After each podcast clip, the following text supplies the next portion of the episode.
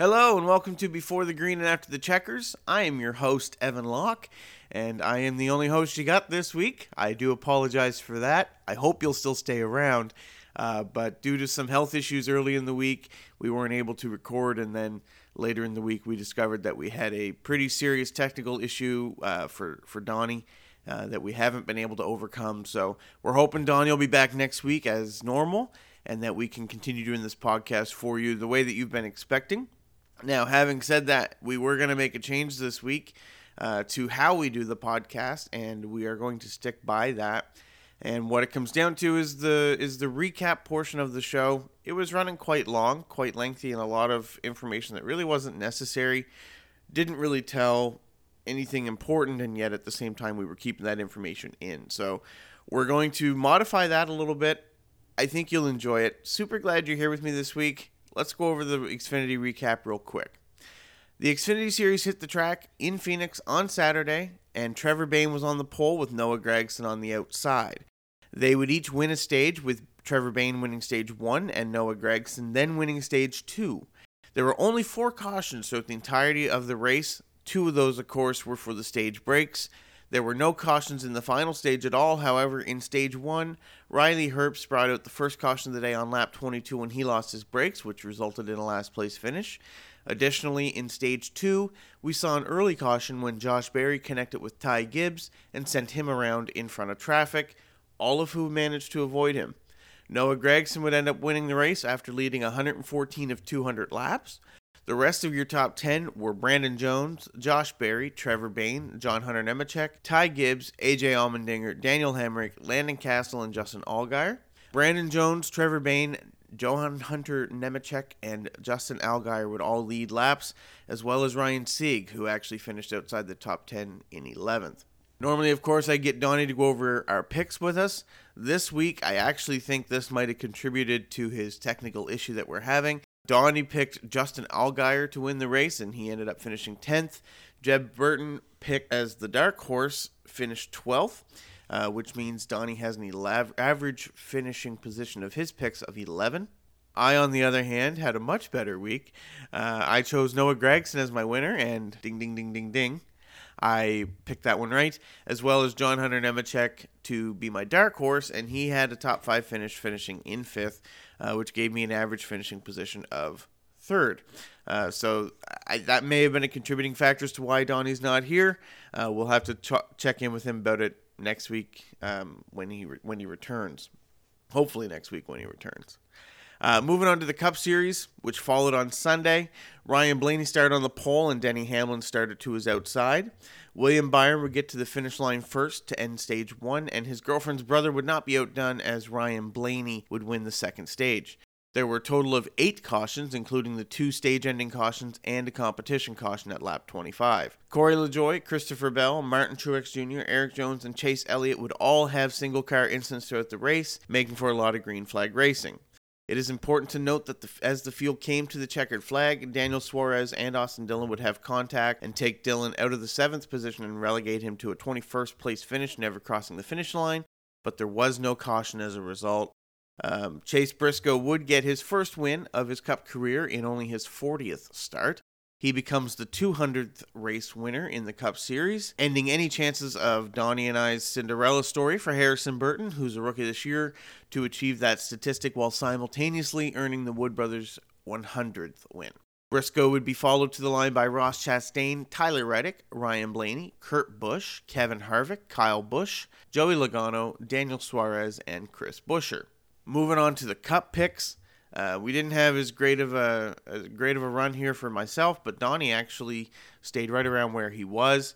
Donnie had chosen Denny Hamlin to win the race, who would end up finishing 13th, uh, and he finished with Chase Elliott in 11th, who was his dark horse pick, which means his average finish between his two drivers was 12th. Uh, I, on the other hand, chose Alex Bowman to go back to back. Probably not my wisest decision, as Alex finished 14th and I chose Kevin Harvick as my dark horse, and that actually panned out pretty good. Kevin got a sixth place finish, left me with an average of 10, so we were right in the same ballpark. Some storylines that we were going to discuss that are important for uh, everyone to consider this weekend going forward. Coming off of his win at Phoenix, it's pretty exciting start to the year for Noah Gragson. Noah Gragson has yet to finish outside of the top three this season. He now has a third place finish, followed by two second place finishes, and now the win. Uh, he's been a perennial contender for the championship over the last few years. He has sponsorship money from Bass Pro Shops and Black Rifle Coffee, both of which to be his appear to be his own sponsors and not Junior Motorsports sponsors, meaning if he decides to move, they will likely follow with him, provided it's an opportunity that they agree with. Um, at what point, you know, does someone give him an opportunity in Cup, which is really kind of an exciting concept as we come into a silly season. Noah Gragson's 23 years old, got a lot of talent, has a lot of upside to him as opposed to some drivers uh, that are available. I think the one thing that's unfortunate for Noah Gragson is I don't really see that many seats right now that are available or coming available. It would be interesting to see where he might end up. Obviously, Hendrick is full, which is where you would normally see somebody from Hendrick jump to, uh, or sorry, from Junior Motorsports jump to. Um, but they're full right now. I don't see that happening. I don't see that taking place.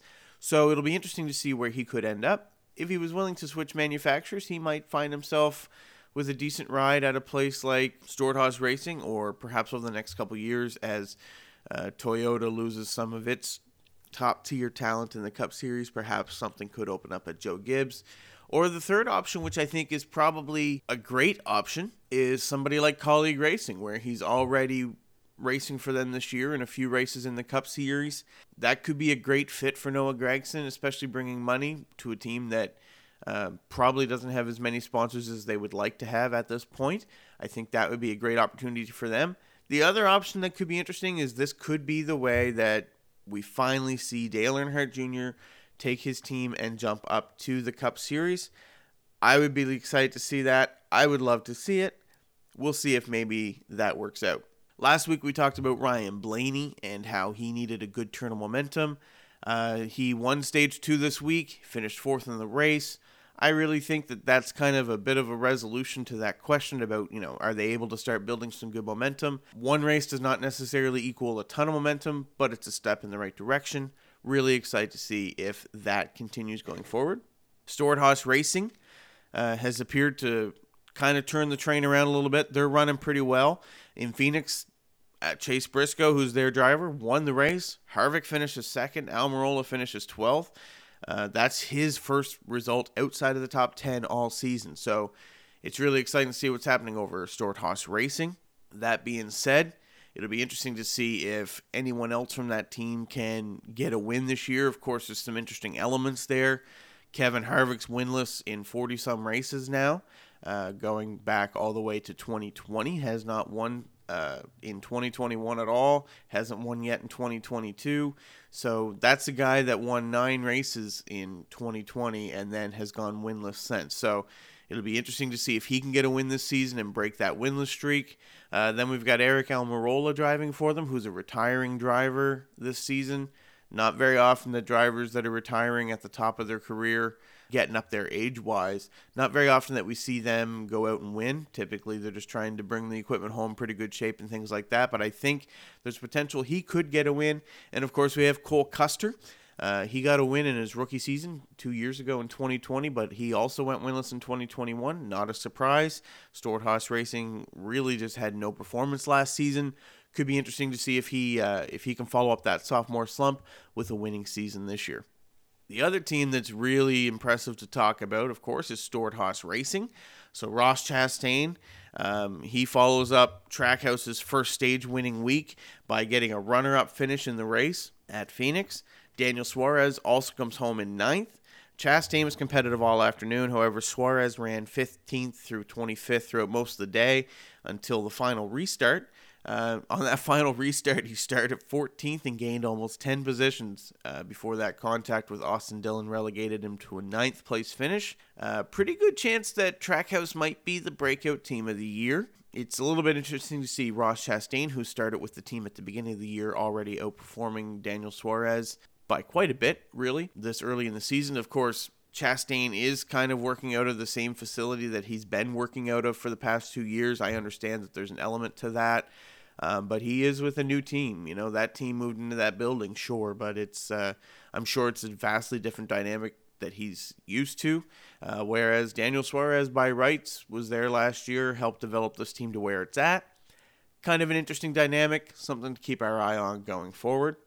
The other thing that's an important element here is we're seeing some good runs from teams like Stewart-Haas, Trackhouse, Richard Childress Racing.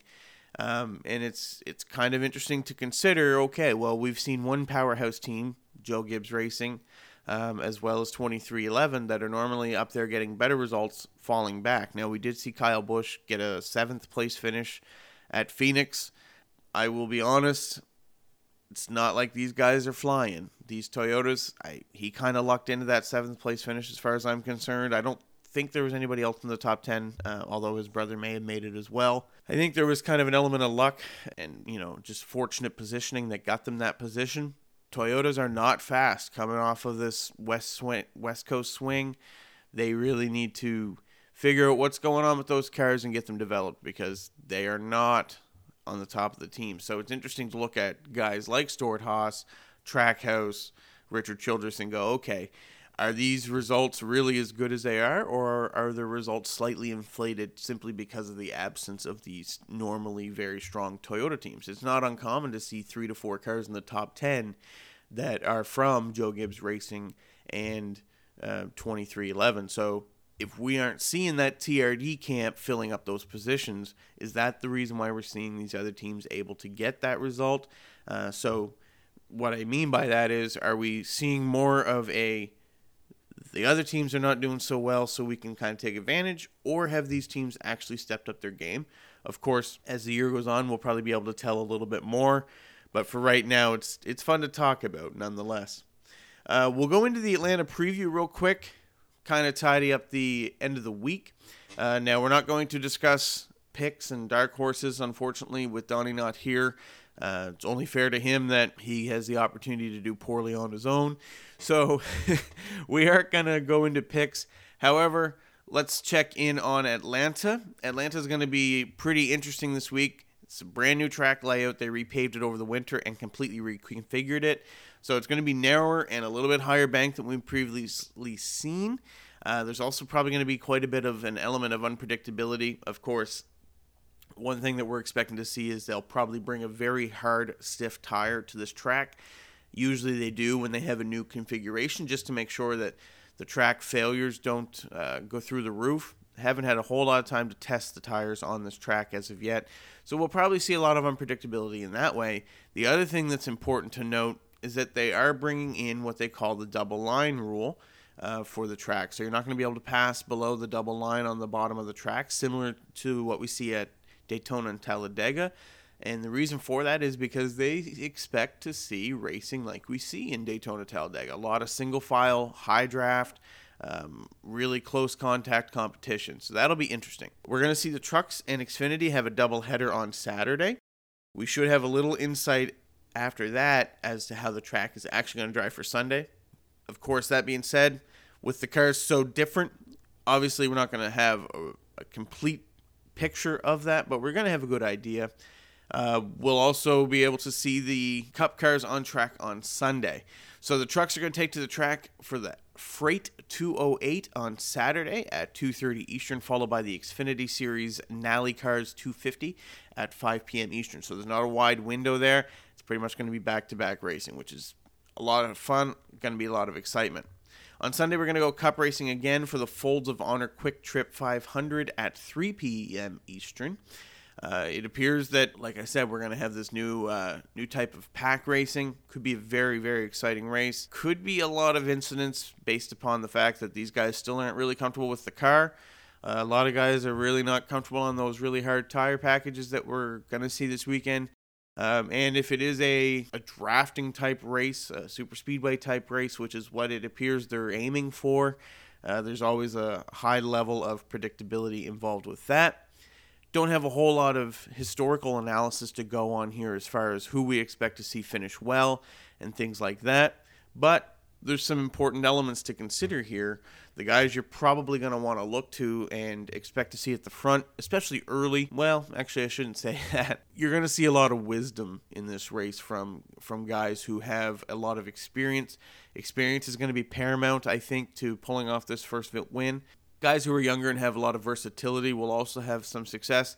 You might see one of them get the win as well. There's always that possibility, but I don't think you're going to see your average guys kind of just pull off the win. It's going to be one of those two elements possibly even a mixture of the two of guys that are extremely versatile and guys that are extremely experienced. So in a in a truck series type race, you're going to look at someone like John Hunter Nemechek, Ben Rhodes, Grant Enfinger. Those are guys that we should see up near the front in this type of racing. Um, probably not going to see a whole lot of newer names up there what you might see near the end as more and more vehicles get taken out, which is probably the result of this type of racing, especially in the truck series, which is known to be pretty rough. Um, that's when you'll probably see some different names come to the front and get a finish that perhaps they didn't really earn as much as, as luck into. Uh, there is an element of that, probably a pretty high element of that in truth and reality. Uh, but those are the guys I would expect to see up there. Moving over to the Xfinity side, same story. You're going to see someone like last week's winner, Noah Gragson, who's been in the series a little while, or Kaulig's Daniel Hemric. Uh, they'll probably be running near the front.